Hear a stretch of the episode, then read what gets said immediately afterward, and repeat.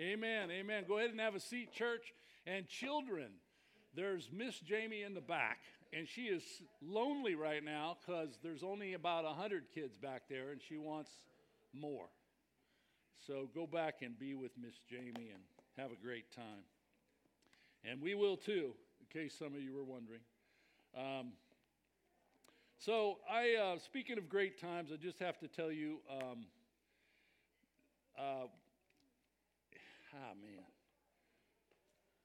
I'm having a good time. This morning, I, I almost want to have the guys stand. We formed a singing group this morning over on the wing, and uh, we we probably won't introduce ourselves till we come up with a name. Do you think?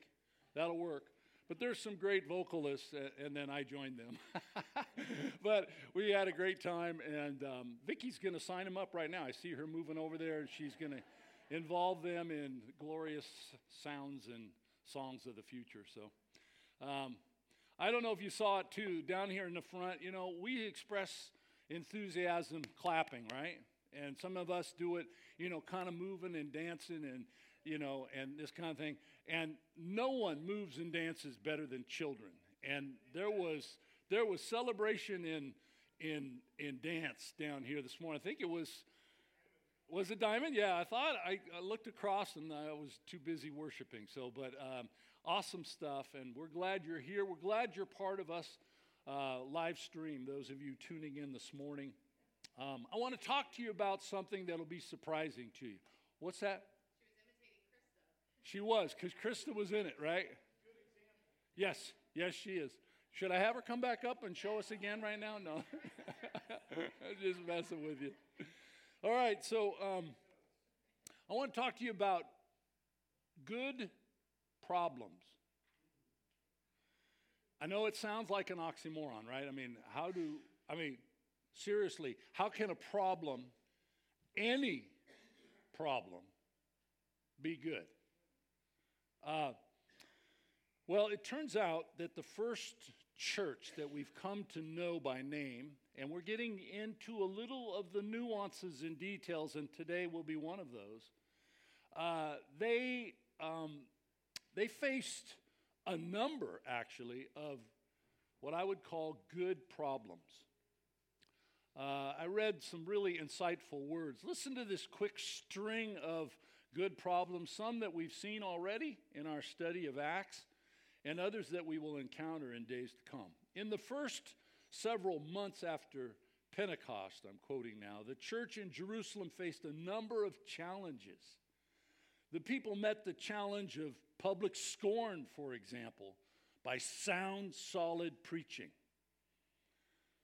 They met the challenge of intimidation with prayers for boldness. They didn't go hide in a closet. They were only there long enough to pray for power and boldness and get back at it. That was the problem that they faced. They met the challenge of hypocrisy with uncompromising integrity. That's somebody that's the same whether they're in front of a camera or in front of an audience or in front of uh, uh fellow employees or when they're behind the scenes and no one's looking. They met the challenge of persecution with, hard to even read these words, with rejoicing and continued faithfulness. That's probably the, the piece that's most unlike me instinctively. When I think of persecutions, I want to, I don't know, David Horowitz got in my brain years ago fight back. I just instinctively want to do that. But the Holy Spirit says, no, no, no. Maybe like the first church. Why don't you shock everybody and rejoice that you were counted worthy, as the apostles said, to, to, re, to receive mistreatment? And you stayed faithful through it all. And then, finishing this quote, the apostles faced one of the greatest challenges of all. Wait for it success. Success. Uh, many years ago at the church Debbie and I came from, with just at that time a little baby, um, success, success was suspect.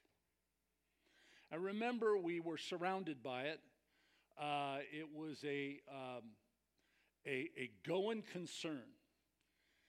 And it was suspect almost the entire time I was there. There was a wary eye towards success among the senior leadership of that church. I, I remember Chuck challenging us on more than a few occasions don't rest on your laurels. You want to write that one down because you don't know what it means either. I went, huh? You know, I'm sitting there and there's a, there's a room full of pastors and their spouses. And he says, Y'all, I'm, I'm worried. We're at the zenith.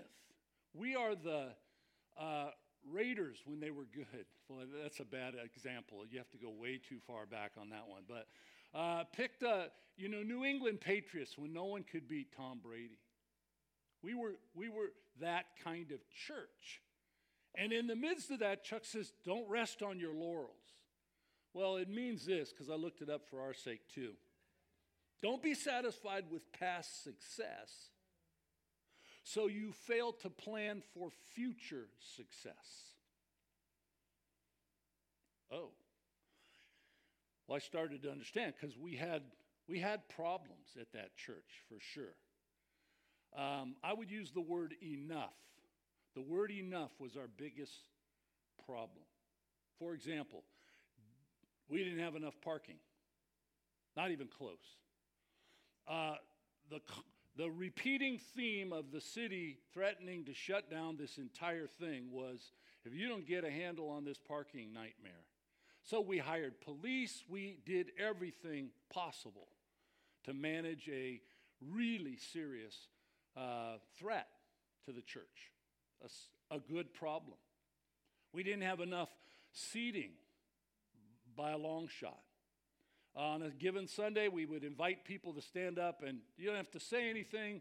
Uh, here it might be a few, a handful, 10 people that are new. There it was sometimes 500 and more on a Sunday. We didn't have enough services. The day the church moved in there from a smaller uh, place that had seven services, we moved in there and it was decided mostly by Chuck because he was losing his voice and maybe his mind too at that point. Um, that, that we would do limited numbers of services, and we still didn't have enough.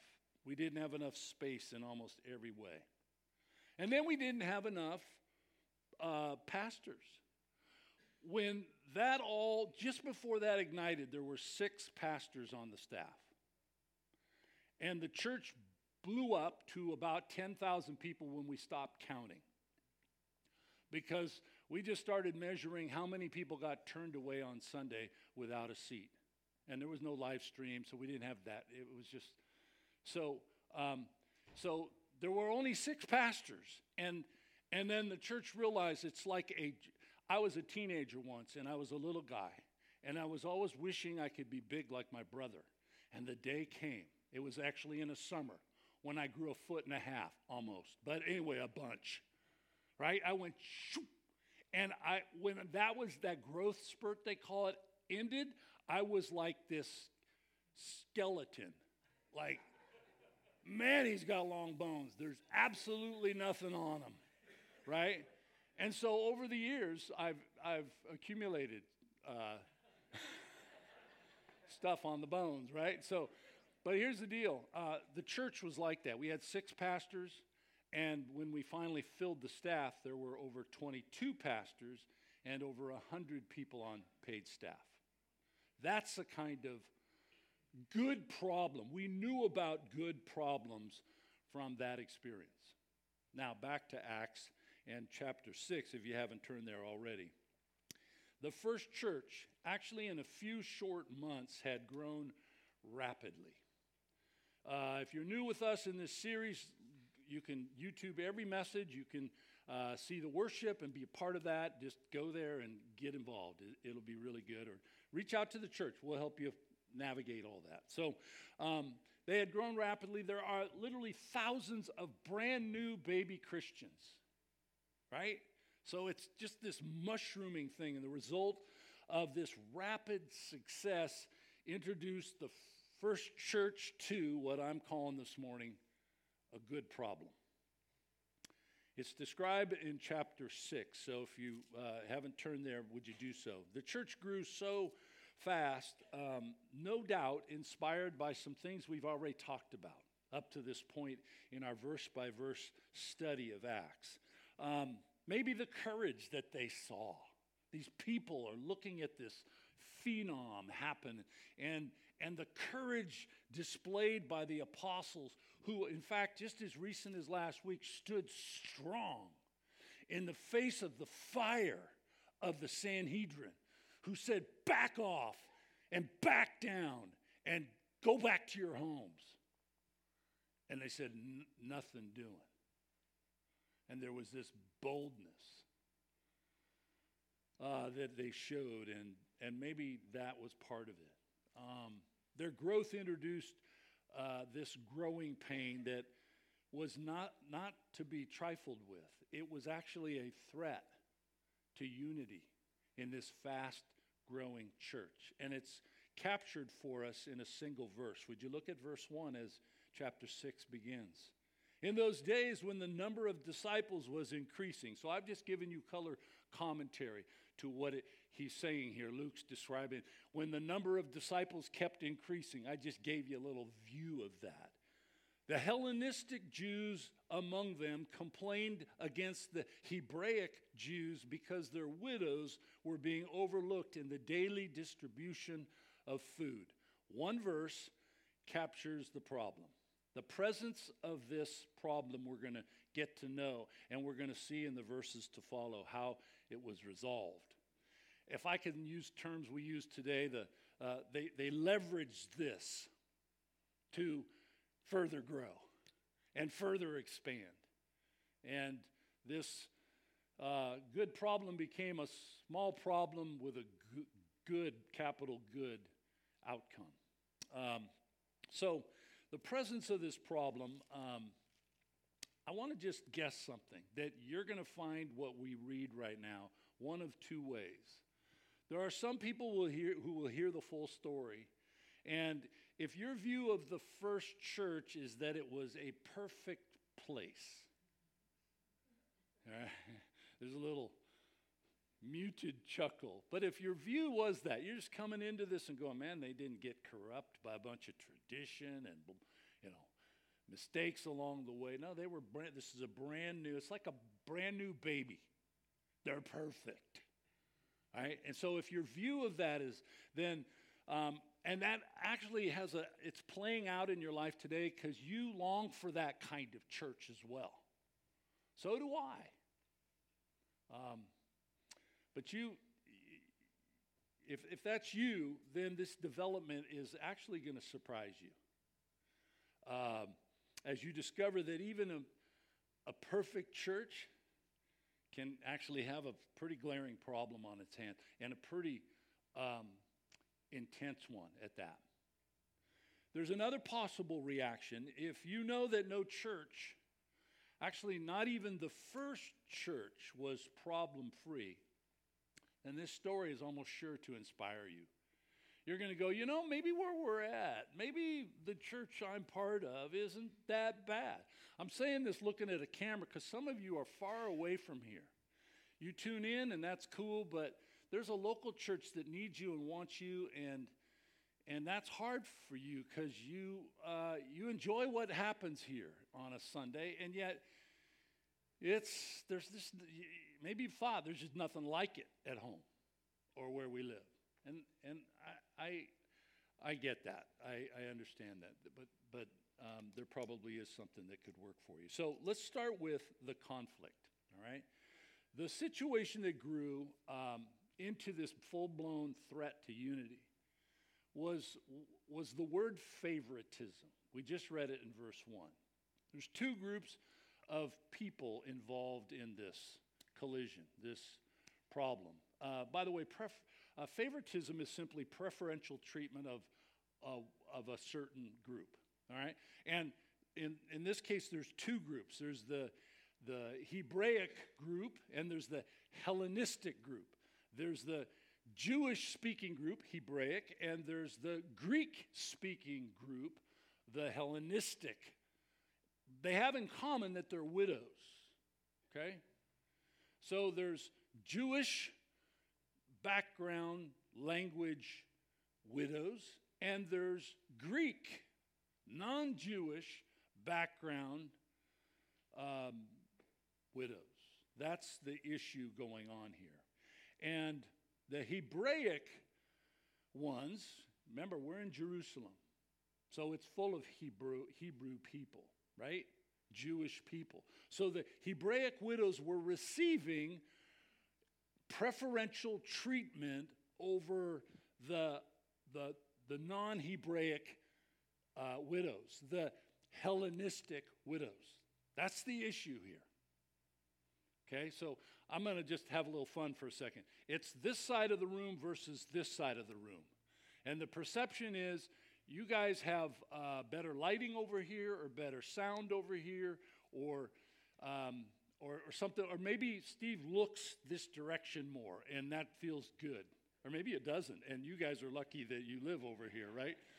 You get the point, point here. There's two groups, and they're substantial in number.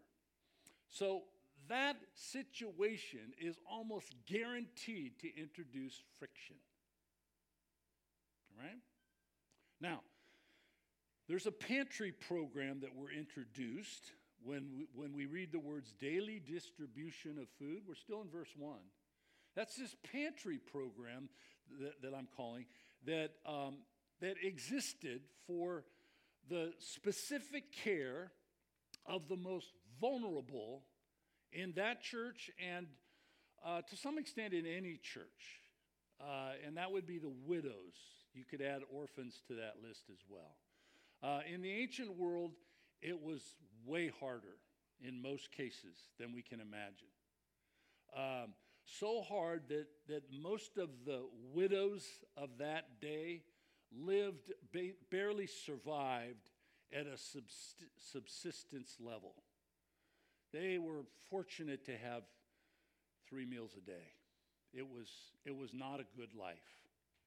We have inheritance today. We have trusts that pass from one to the other.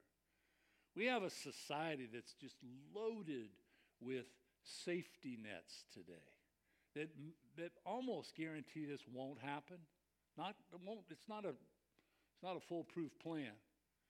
But uh, to be a widow in that day, let's just leave it as it was a, an extreme form of hardship without some kind of intervention. So the church steps up, says we've got a bunch of Hebraic and Hellenistic widows, and they need help. This kind of brings James half brother or uh, Jesus half brother James into focus. Remember what he said? He was describing in the first chapter. Uh, John Moore led us deeply into the verse uh, 27 that says, you know, you want pure religion? Just take care of widows. And he throws in orphans too. He says, hey, they're, they're, they're children with no protection and provision. So widows and orphans made his list of pure religion. Now, this conflict drew the attention of the 12 apostles. And um, they gathered the Christians, or they're known here in this text as disciples. So you got the apostles, the tw- actually 11, and then the add on, Matthias. And, and so you got 12 apostles. And it drew their attention, and they came together with this proposed uh, recommended solution. Look on at verse 2. So the 12 gathered all the disciples together. So if you want to switch disciples for Christians, the, the, the, the, the vast numbers, they drew them together and they said it would not be right for us to neglect the ministry of the Word of God in order to wait on tables. Brothers and sisters, choose seven men from among you who are full of the Holy Spirit and wisdom. We will turn this responsibility over to them, and we will give our attention to prayer and the ministry of the Word. All right, that's the recommended uh, way to address a difficult situation that needs to be remedied. All right, the recommended remedy has several features. Um, before a solution, however, is recommended or embraced and implemented, I find it curious that the apostles clarify their calling. Because sometimes in ministry, when you hear of a new need, you think this way okay, better roll them up higher. I know I've got a job on Sunday, which takes a lot of hours to get ready for it, but I better get busy and fix it.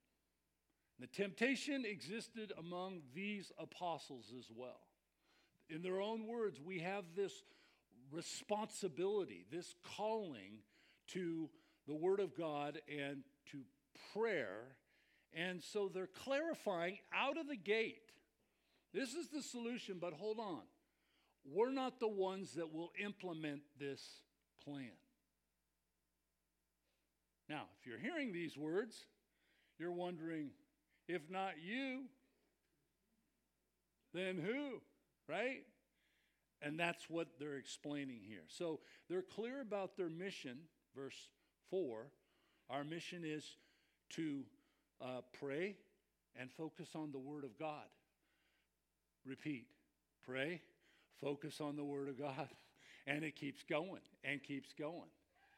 And if you don't find a pastor that says, I'm praying for you, you call out a need and, and he prays for you in that moment and then keeps praying for you, you need to ask, What are you doing with all your time? And the Word. If he's giving you cooked up, uh, reheated messages, uh, ask him, Hey, bro, how can we help you? Because we're, we're hungry. Not everybody likes leftovers. Okay? So feed us something fresh. Okay? So they're telling us that's what I do. That's what we 12 do. We pray and we are focused on the ministry, they call it, of the word. They're also clear about what they don't do and would be wrong to do. Wrong, put it in quotes. It's not a hard wrong, it's a unwise wrong. Verse 2, they're saying, I don't think it would be wise. They're not hesitant like my voice sounds right now. They're saying, no, it wouldn't be smart for us to give up those other things to wait on tables. So they, they're, you know what they're doing? We call it today, they're staying in their lane. That's what they're doing. And they're asking others to stay in their lane. And here's something that you can do in your lane. So, the recommended remedy is absolutely brilliant. They don't just go, hey, you and you, let's see, and you and you and you and you. Uh, that's seven of us. Seven. We think it's good. You guys, go get them. Wait the tables. Care for the widows. No. They enlist the congregation with a plan to identify qualified people to implement this, what I would call the first ever food uh, uh, uh, meal train, right? Verse 3. We, we're, we've got a plan, and it involves seven people to implement this meal train. But notice they didn't do the choosing. Why? Well, remember who is complaining here? The non Hebrew faction or, or, or part of the group.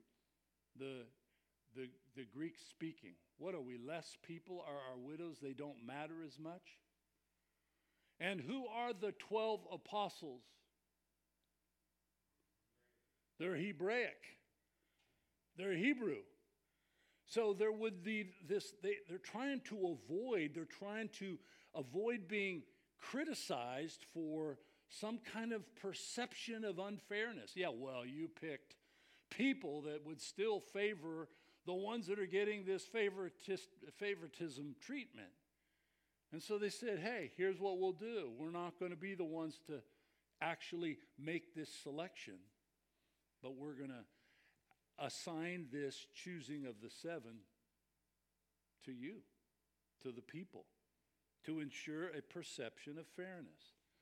So notice quickly the simple selection criteria. They're, they're told to look for people who had good reputations. This is in verse 3. I want you to see this, okay? So they're told to look for people with good reputations. The expression known to be. Do you see those words in your text? Verse 3. You are to, Choose seven from among you who are known to be. So they were, that's, that's why they used those words. They were to cull um, people who weren't just rumored or reported to be good guys. That's too superficial. Instead, they were to go deeper than that. They're to search for people known to be. They're to search for people who possessed known qualities. Remember? Known to be. We want to we want to go we want to carefully vet, we would say today. People that fit this description as one of these seven. People with proven reputations uh, not just rumored reputations. So, what were those qualities that they're looking for? Uh, the first jumps out right away because our series is called In Step with the Spirit. And the very first thing they're told to have or possess is to be full of the Holy Spirit. They're supposed to be, okay, go after people who are known to be full of the Holy Spirit. And then he adds wisdom. Let's talk about both. Full of the Holy Spirit, uh, that's about as, in my judgment, about as deep as it gets, don't you think? I mean, these are people that are known to be full of the Holy Spirit. And, and, they, and they need, therefore, to be indwelled with the presence of the Holy Spirit. We're not looking for regular attenders here. We're not even looking for nutritionists. Right? We're talking about food program. Notice how that's missing here? They're looking for somebody deep and spiritual. Let's call them spirit filled servers. That's who they're looking for. And um, so the question is how do they know that they're spirit filled servers? Well, um, the Bible kind of jumps on that subject, and I want to encourage you at your note page at the bottom. There's a, a variety of further study scriptures. Go to the Galatians 5, for example, and you're going to find there um, the, this word obvious. So, in the context, let me just read it without turning there in view of time. So, I say, Galatians 5, verse 16, walk by the Spirit filled with the Holy Spirit. Walk by the Spirit, and you will not des- carry out the desires of the flesh. And then he goes on to describe the, the, the qualities of the flesh immorality, impurity, and so on and so forth. But he says the flesh sets its desires against the spirit, and the spirit against the flesh. So he's saying they're, they're, they're really stand out different looks a person that's full of the Holy Spirit and one who isn't. Still quoting from Galatians 5. The, the, the, acts of the flesh, and here's a word I want you to write down, are obvious. Okay? You don't have to squint, you see it. That person's walking in the flesh. The flesh runs the show. The reverse is also true, but the fruit of the Spirit is also obvious. And he lists love, joy, peace, patience, and so forth through the list there. Um, so to be selected in this day as part of a, a, a, a Holy Spirit filled servant of these widows, uh, you needed to be filled with the Holy Spirit. One more criteria, we looked at it or mentioned it in passing wisdom.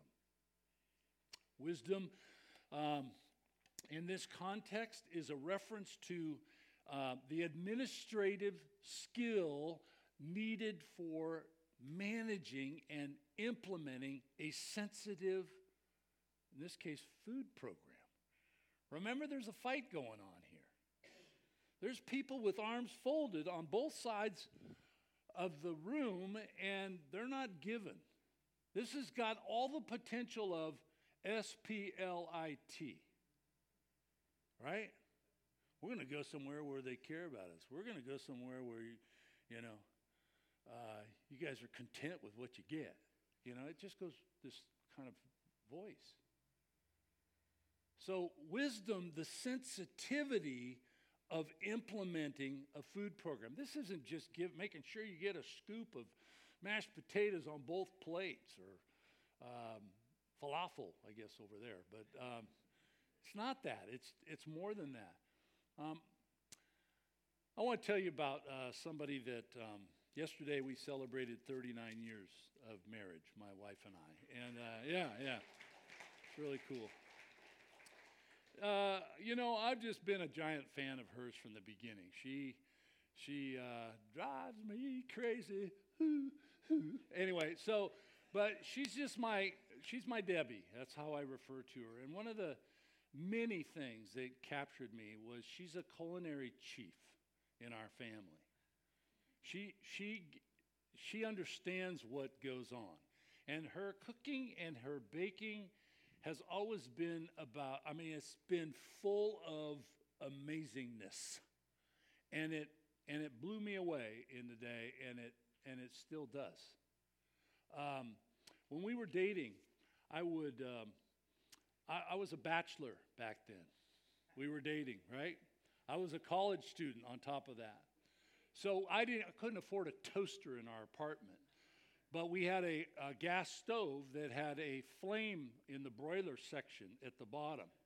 So I put my toast under there. And on more than a couple of occasions, I forgot about the toast that was under there. And we just had like a four alarm fire in our little apartment, right? And one time the manager of the apartment came and, hey, how you guys doing? And he, his eyes get really big and he sees this pluming smoke, smoke coming out of the kitchen. And finally, when we went in there and saw that the toast was probably not edible at that point, um, he says, Here, come with us. And he went to this storage area where they had all the leftover stuff on. Sometimes people just leave an apartment, probably on the run. And he says, They haven't come back. This has sat here forever. Have, have at it, man. Anything you want. I think we cleaned out that entire room, right? Me and my roommates. There were four of us. Um, so I, am still, that didn't fix my hunger problem because I was living on bananas and soup. You know, that was kind of it. And so Debbie, I would take her every Sunday and we'd go to church and we'd worship and have a great time. And then, and then on our way home, we would go by a grocery store, Vons Grocery, because I worked there. And, um, and I would say, Debbie, uh, you can fill it with anything you want. And she did. And she tried so many recipes. We, here we are, 19 and 20 years old. And and, and I am just like, I'm this fat cat. I had money because I worked in a warehouse, you know, and all this stuff, but she just put the touches together. And I'm telling you what, I was hooked, hooked. They say a, a way to a man's heart is his stomach. I heard that from somebody recently. I thought, man, that's pretty close. Uh, and it turns out she's a whole lot more than that.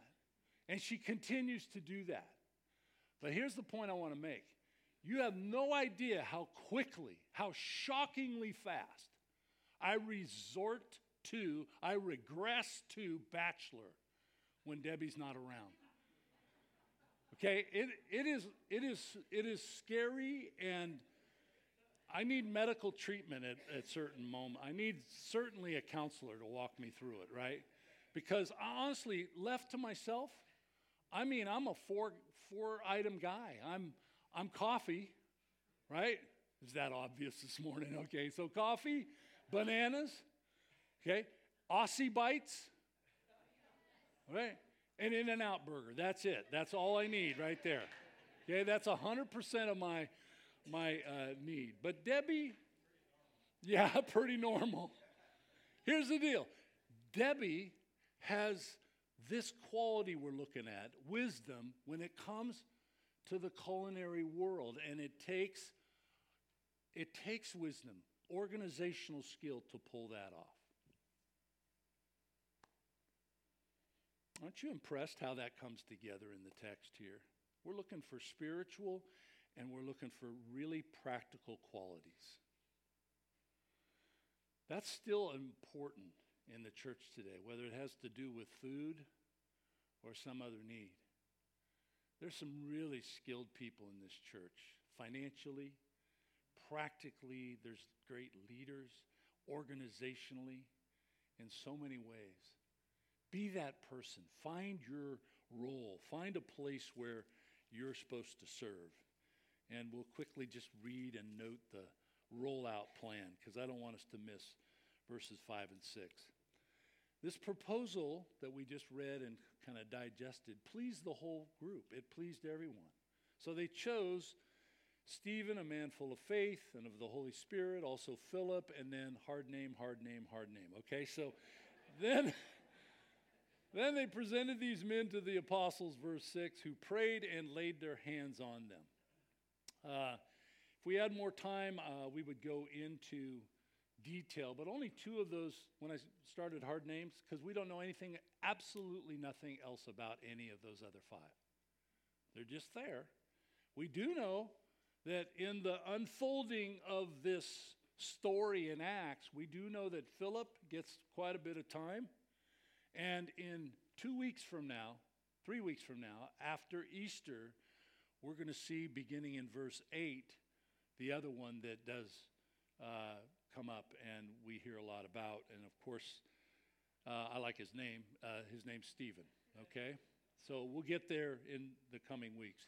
But I want you to notice verse 6 they laid their hands on them. Um, it was a gesture that was more than just uh, sort of uh, going through the motions. It was something that you could trace, and I've left a lot of scriptures for you to explore. But they go all the way back to the, the significant days of Moses laying his hands and praying on Joshua, his successor. And in doing that, he was doing more than just, here, man, help me, I can't stand up on my own. He was anointing him, giving him a, a confirmation, an affirmation of authority to lead God's people. That takes it in a different direction, doesn't it? It's a big deal going on here. Uh, the same was true of Jesus when he uh, blessed children. He didn't just, you know, bless them from a distance and verbally. That would work. He's Jesus. But he touched them. He, he laid hands on them in the most gentle and affirming way to say, You matter, you're important, you're valued by me. And then, of course, the first church, if you uh, are hopefully with us way later into Acts, you will be part of the very first commissioning of Barnabas and Paul. Paul hasn't even surfaced yet, he will in a couple of chapters. He was known as Saul. He meets Jesus, and they're about to go out and tell everybody about the lives they once lived and are now changed, and they've got a Jesus story to talk about. But before they go out, we're going to get in deep about the anointing. They, the church laid their hands on them as they sent them out on a first of three or four missionary journeys. Um, so it signified something big blessing, anointing, authority, and, and even commissioning. And they were, these seven were spiritually given the authority to carry out a feeding program for widows in the name of Jesus. That great? Don't close your Bible yet. Look at verse 7. It was really great, not just great. As a result of implementing that plan, the word of God spread. The number of disciples in Jerusalem increased rapidly, and a number, a large number, of priests became obedient to the faith. A good problem had been resolved. In fact, you can read the entire rest of Acts and you will not see this problem surface again. Apparently, it was successful and they carried it on and, and played it out. I take away from verse 7 what's written here, though, that the word of God spread. Because the apostles were in their lane, they got to do what they were gifted to do. And man, was it impactful. And then, and then the number of new disciples, that means the church, it kept growing in number. Um, and, and even, and, and, and I, I guess I want to say this because that should be fairly obvious that the church would grow. Why? Do you remember how the Gospels ended with Jesus, who talked to his disciples the last night he was with them before he was crucified the next morning? He says, A new commandment I give to you in John 13, verse 34 that you love one another as I have loved you. A new commandment I give to you to love one another. Everyone, in fact, will notice my paraphrase of what Jesus said next. They will notice, man, you got a lot of widows. Not just Hebrew widows, but Greek widows. And they knew all I've shared and a bunch more about widows. But they're going to notice something about you that's different in your treatment of widows. And not just your own kind, not just the Hebrew widows, but the Greek widows. You took care of both. And that translates into I will I will take a closer look at a God who inspires his people to not allow a disagreement that threaten unity to persist. Amen. I mean, this is really core stuff. So I want to ask you one last parting question, and we're going to, we, we've been promised a treat. Is the treat still waiting? Okay, good, good, good. Um, what part has the Holy Spirit gifted you? What part has He gifted you for in the church? The word for should be the word that's on your mind when you leave. You were not given a gift, neither was I, to benefit myself. My gift is defined as something you need, and I better show up and, and, and deliver. I'm just talking about me right now. 100% of that is true of you. You need to know, you need to think through, you need to consider what is the gift, what is the gift that you have been given? How has the Holy Spirit gifted you to, to serve the body? Some of you live stream are hearing this right now, and this is a stretch for you because you're tempted to let this become church for you. I'm really glad you're here and this can meet a need, but I think there's a lot more for you wherever you live. If you live nearby, right here. Because um, I'm going to ask a follow up question. Are, if you know how the Holy Spirit's gifted you, are you playing that role? Are you using that gift? Um,